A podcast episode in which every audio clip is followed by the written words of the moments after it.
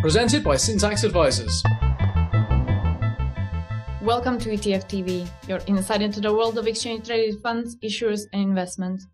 I'm Margareta Hricova, and joining me today is David Botset, Head of Equity Product Management and Innovation at Schwab Asset Management, and Deborah Fuhr. Welcome, David and Debbie.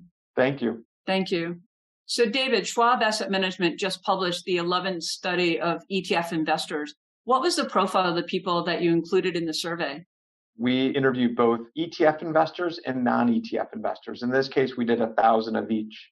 We also oversampled Generation I, which are those investors that are newer to investing over the past three years.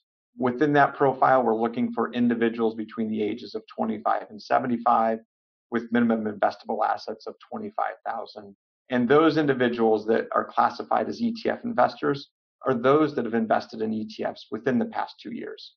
When you look at ETF investors, on average, how much of their portfolio is invested in ETFs? For those ETF investors, they currently say 33% of their portfolios are in ETFs. And have you seen that change over the past, say, five years? Yeah, when we look back at the survey from 2017, they indicated that at that point, 27% of their portfolios were in ETFs. And you've asked them to predict what it might be five years from now. What are they saying? Yeah, right now, they estimate that it's going to continue to increase, and they're estimating it may reach 40% of their portfolios in five years. Have they been good at estimations? You know, I think they really have been we wondered that ourselves. So we looked back at the 2017 survey. In 2017, when we asked them what they thought their investments would be in ETFs, they estimated at 33%, which is where they find themselves today. And what are the top reasons investors do not use ETFs? You know, when we look at those non ETF investors, what they say is a lack of understanding or knowledge about ETFs.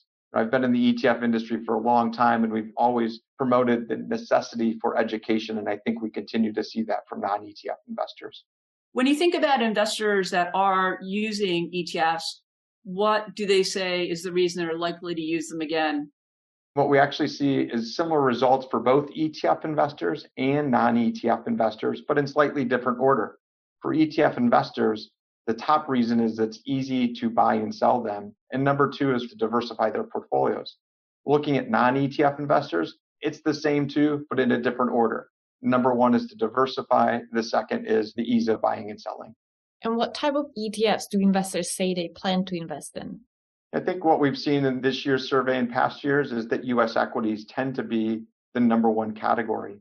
But if we look beyond the standard ETF structures, income and dividend ETFs rank very high, as do increasingly actively managed ETFs. People are saying they have an interest in cryptocurrencies. Does that surprise you? I don't think it does, based upon the profile that we've seen from investors.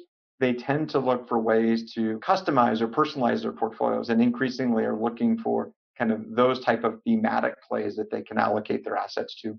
And when investors are selecting an ETF, which factors are most important? the number one factor for many years has been cost. And I think that's one of the reasons that so many assets are moving towards ETFs. But what's interesting is that factors number two through five are much closer to the cost factor than they have been historically. So increasingly, investors are looking at tracking error, the brand of the sponsor, bid ask spreads, and other factors